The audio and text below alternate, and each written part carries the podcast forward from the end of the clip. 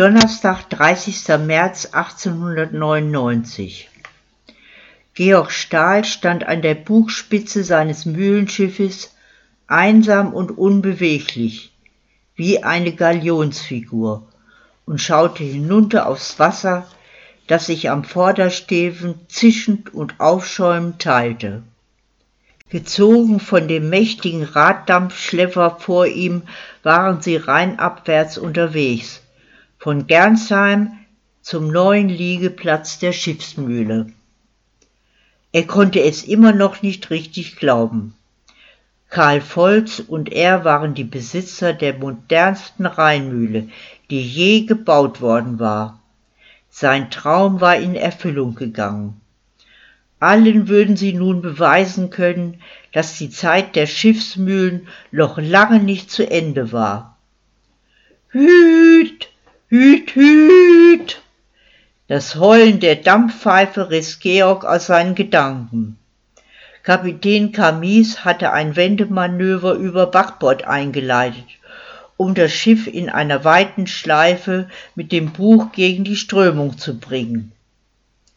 Es war ein klarer, sonniger Tag.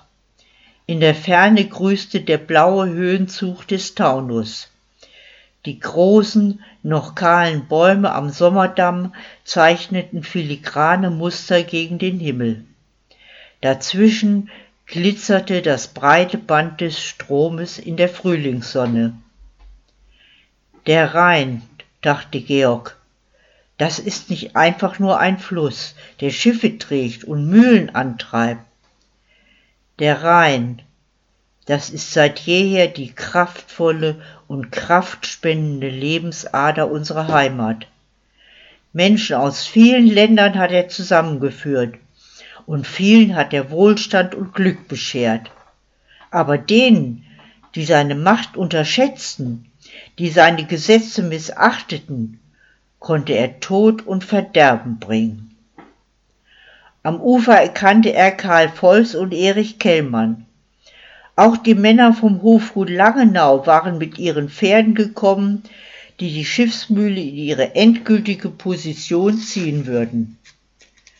Ein Reiher erhob sich träge aus dem Sand und segelte in niedriger Höhe über das Schiff hinweg.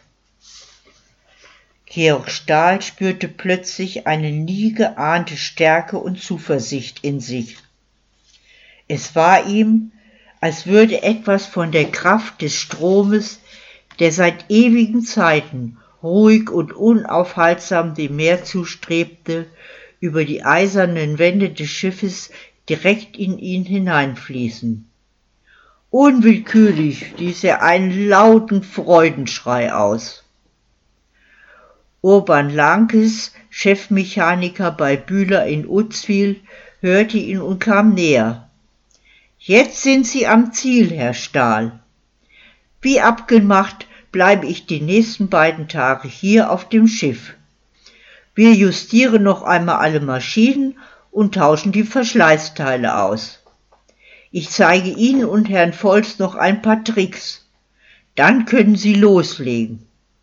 Ich garantiere Ihnen, dass Sie mit dieser Schiffsmühle auf Jahre hinaus gegen jeden Wettbewerb bestehen können. Hoffentlich behalten Sie recht, Herr Lankes.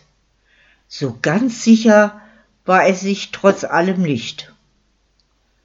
Aber wenn man es nicht versucht, sagte er sich, weiß man nicht, ob es möglich ist.